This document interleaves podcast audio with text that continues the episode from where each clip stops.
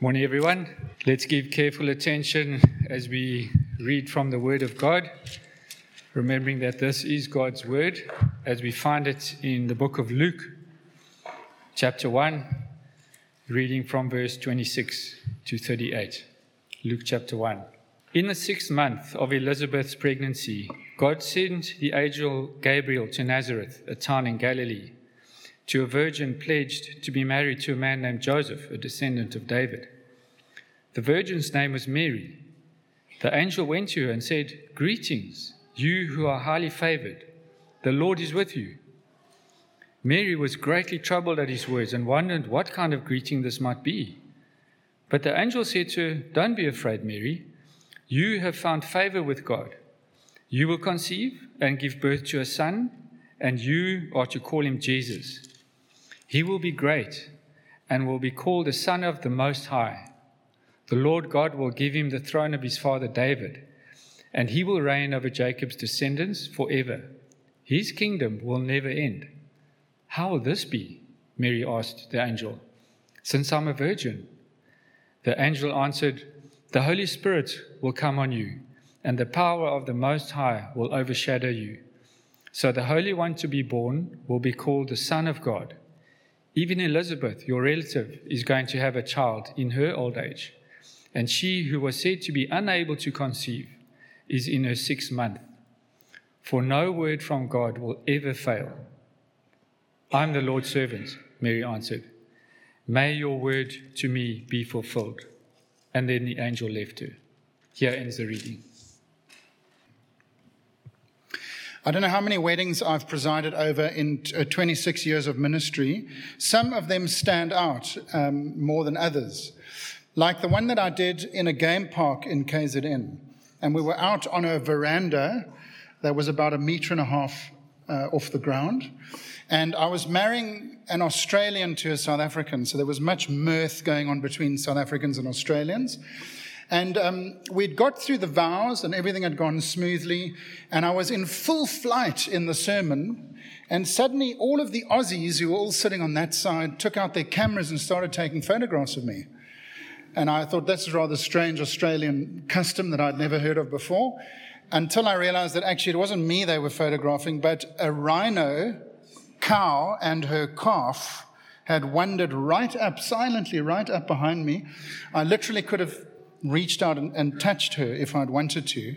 Well, that was the end. I mean, how do you compete with that? You know, I guess this is the problem if you have a wedding in a game park.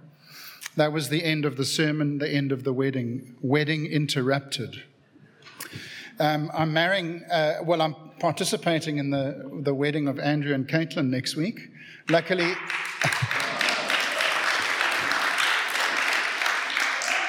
Uh, luckily, it will be in here, and so no chance of rhinos interrupting that. I think this story, though, is much worse than a rhino story. Imagine an ordinary girl preparing for a wedding, minding her own business. She'd been to countless wedding expos, collected bridal magazines, um, selected her bridesmaids, flower girls, maid of honor, had their dresses made.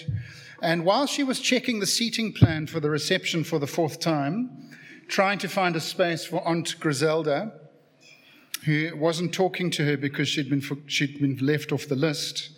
An angel appears to tell her to call off the wedding. You're about to be pregnant. Don't think that'll be worse? Something more important is about to happen that'll put your wedding day in the shade. A day of such importance that you need to put your wedding on hold, the day that you dreamed of your whole life needs to be postponed. Recall the invites, cancel the caterers, the DJ, and the venue. Can you imagine the humiliation? Can you imagine the shame? Can you imagine the explaining that needed to happen? God had planned the virgin birth centuries before the angel appeared to Mary. It comes in Isaiah chapter 7, verse 14. Therefore, the Lord himself will give you a sign. The virgin will conceive and give birth to a son, and will call him Emmanuel. That prophecy is 700 years before Jesus was born. It was a sign that something extraordinary was taking place. It was a sign that God was visiting our planet. And so, in what must be the understatement of the, the millennium, Luke tells us in verse 29 that Mary was greatly troubled at his words and wondered what kind of greeting this might be. I want us to consider three reasons for this uncommon birth of Jesus. Three reasons why the birth had to be a virgin birth. And the first is this our rescuer comes from God. That is, the virgin birth is God's initiative. Notice that God takes the initiative to send the angel Gabriel in verse 26. God finds favor with Mary in verse 30. I want you to look at verse 30, if we could have it on the screen. There it is. The angel said to her, Do not be afraid, Mary. You have found favor with God. It's very important that we understand what that verse doesn't mean and what it does mean. Um, it means that she is an object of grace, not that she is a means of grace. Uh, through a misunderstanding of that verse, Mary was seen to be so full of grace by some in church history that she could actually dispense grace to others. That's not what that verse is saying. And so, one of the many errors that has arisen about Mary is that she is a co redeemer with Jesus. She's called the co redemptrix, which is an appalling blasphemy. The verse literally says, God put his grace on her. She is an object of grace. She doesn't have it within herself in order to dispense it to others, as has been thought across history. Notice in verse 32 that God is working to establish his plan to install the rescuer as a ruler in the line of David. Look at verse 32. Um, he will be great and will be called the Son of the Most High. The Lord God will give him the throne of his father David. Can you see that it's the Lord God who is active in these verses? It is him who is achieving this great rescue. The Holy God, the Holy Spirit, in verse 35, will mysteriously fertilize the ovum.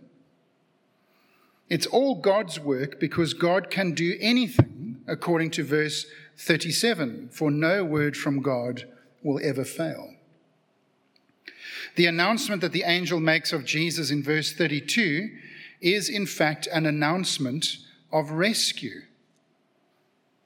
The name Jesus means God saves, God rescues. A king in the line of David had been promised who would bring rescue to God's people. For people who are beyond rescue need somebody else to take the initiative. And that is what God did in the virgin birth. I wonder if, if our generation has domesticated Jesus because we think of him as being a helpless baby like the one I baptized this morning. In, that, in those terms, he's no longer a baby. He's not helpless and dependent. It is possible, though, that the endless nativity scenes that we see at this time of the year may have domesticated Jesus in our minds. But the core message of Christmas, friends, is that a rescuer was sent because we need rescue. And God had to take the initiative. It couldn't come from with us, within us. It's not a, a, message that our culture responds well to. We don't like to think of ourselves as being needy or in need of rescue. And so many of us have experience of speaking to people about Jesus and having the response of, well, that might be good for you. Maybe you, you need that, as though you are the needy one. I don't really need that. It's a crutch. It's for weak people who can't sort themselves out. But if we don't accept the central point of Christmas, is that God took the initiative to bring rescue to people who are helpless, then we haven't understood the original meaning of Christmas. Maybe we are tempted to think that other people need rescue, not us so much. Poor people, or corrupt people, or broken people, or needy people, or bad people, or maybe addicted people. They need a crutch. They need Jesus. But I'm not poor, or corrupt, or needy, or bad, or addicted and so I don't need rescue. I'm okay. But if we want to welcome Jesus into our lives, he comes first as a rescuer that all of us are in desperate need of. And so, friendship with God, which is what Christmas hails to the world, and again this year, starts by acknowledging our need, all of us, to be rescued. Salvation ultimately must come from the Lord. And so the virgin birth is an unmistakable sign that our rescue can never come from human effort. It must be the work of God Himself, it must come from heaven.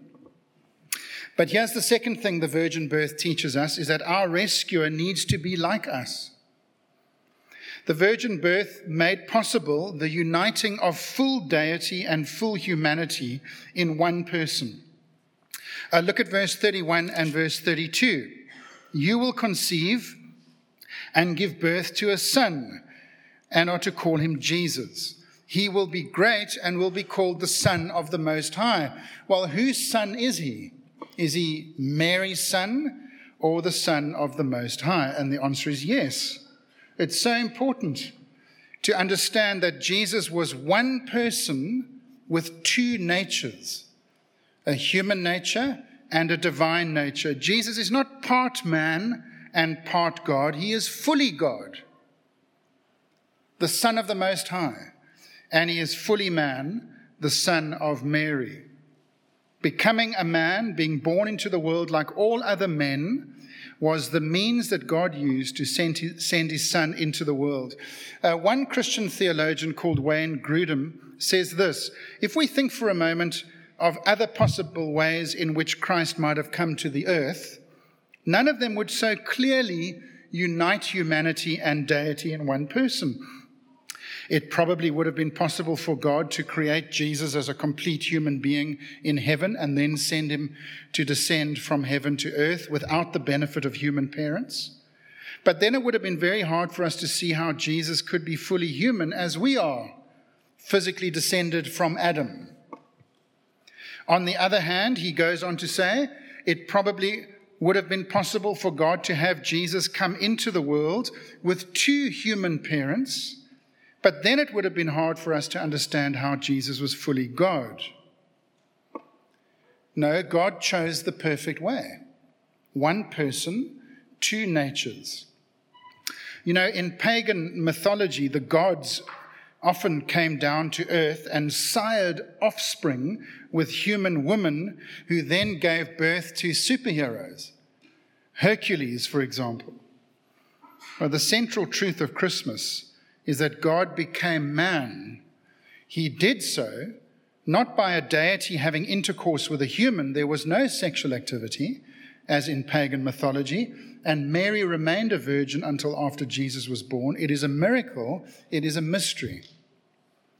Jesus is not an enlightened human like Hercules who climbs Mount Olympus on our behalf to bring us the knowledge of God. He is God he is God man, come from his Father to make himself known to us. And so the virgin birth is the divine signal of the dawn of a new age. God chose to reveal himself to us in the best possible way by becoming like us, taking on a form that we would best understand, that we would find approachable uh, not like when God made himself known on Mount Sinai in Exodus chapter 19, when everybody was trembling in their boots and nobody wanted to go near the mountain. Do you remember that story? That's not how he did it with Jesus. He used humanness to reveal himself to us. I once caught this silly program on television called Undercover Boss. Have you seen that? It's a reality TV where the boss of a chain business goes undercover into his own store or into her own store in various locations with various jobs around the store and interacts with the employees to see what's really going on on the ground. And the employees, of course, are always very shaken to the core when they realize who he is at the end of the program. It's a little bit like that. Jesus comes in at the ground level, at grassroots. He comes in as a man.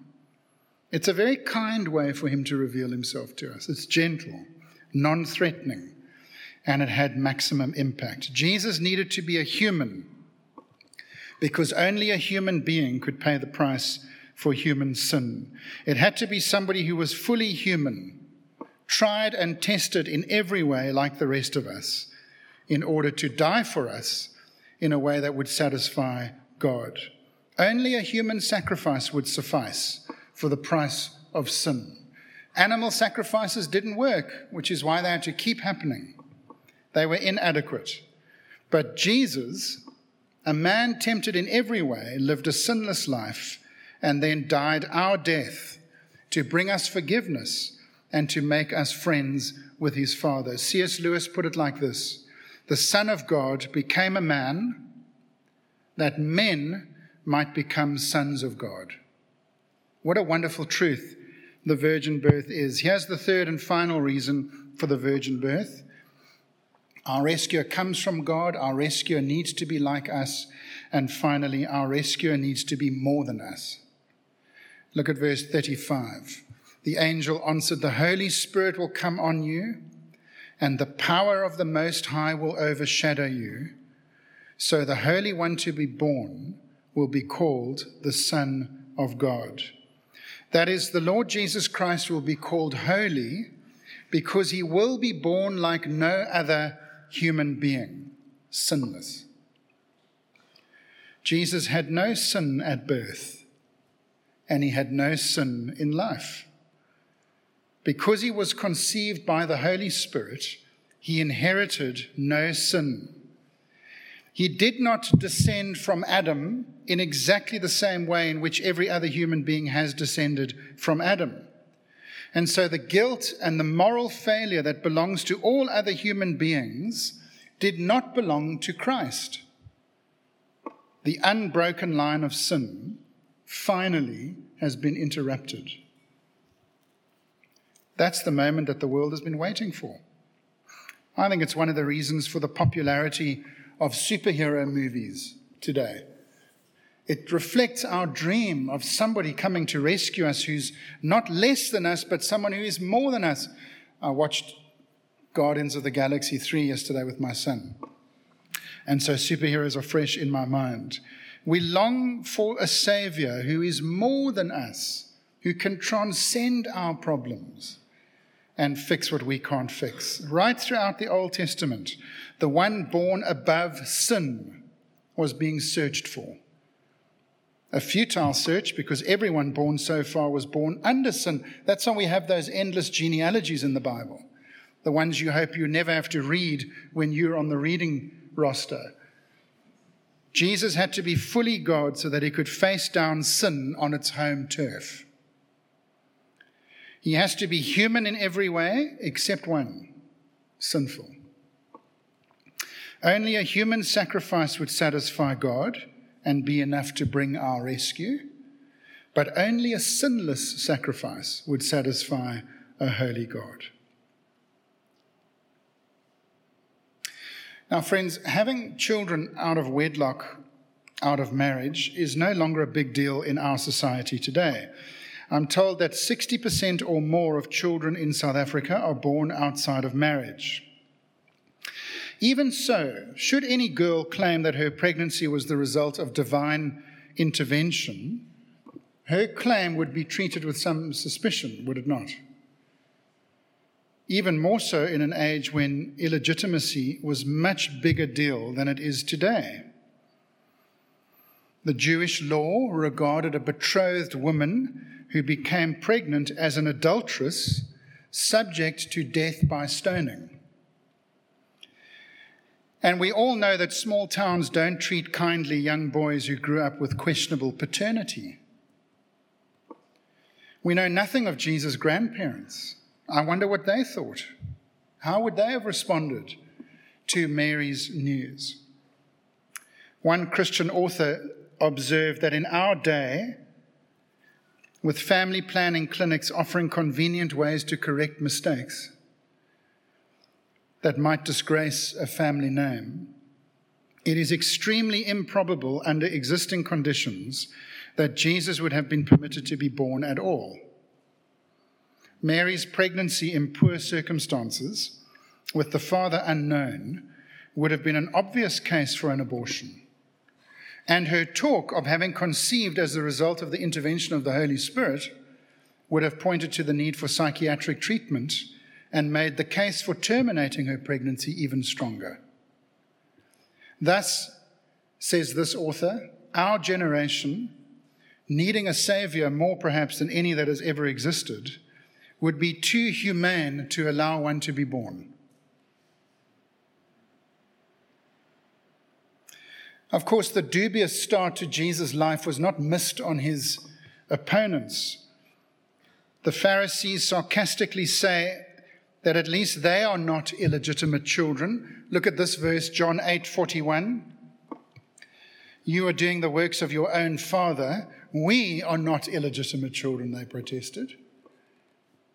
The only father we have is God Himself. And it's likely that that was a dig at Jesus' questionable paternity. The circumstances surrounding the birth of Jesus have been ridiculed and questioned for time immemorial. Isn't it striking that God arranged the most humiliating of circumstances possible for Jesus' first entrance? It was a fitting start to his life, for his life would end in humiliation too. On the cross, stripped naked, packed with your and my sins. Mary, though, has a different response to Jesus' opponents. It's quite extraordinary, actually. Remember, she was a young girl, probably in her mid teens. Look at what she says in verse 38 I am the Lord's servant, Mary answered. May your word to me be fulfilled. Philip Yancey says, she was the first person to accept Jesus on his own terms, regardless of the personal cost. Can I ask you this Christmas? I hope that you are not a fan of Jesus. It's not enough to be a fan of Jesus. You know, you get people at Christmas time who are big fans of Jesus and the whole Christmas thing. It's good for the kids, He's inoffensive. He's, he's undemanding. He's a baby. What, you know, how can, how can he be demanding on my life? The angel tells Mary in verse 32 and verse 33 that Jesus will be a great king. Kings can't be domesticated, they can't be held at an arm's length. They can't only be listened to when it's, when it's convenient. Isn't it time that we move beyond the sentimental view of Jesus and see him for who he really is? He's no longer in his mother's arms, he's no longer on the cross. He is reigning at the right hand of God from heaven. He is an uncommon king. Have you submitted to him? Well, why don't we bow our heads and close our eyes for a moment of reflection?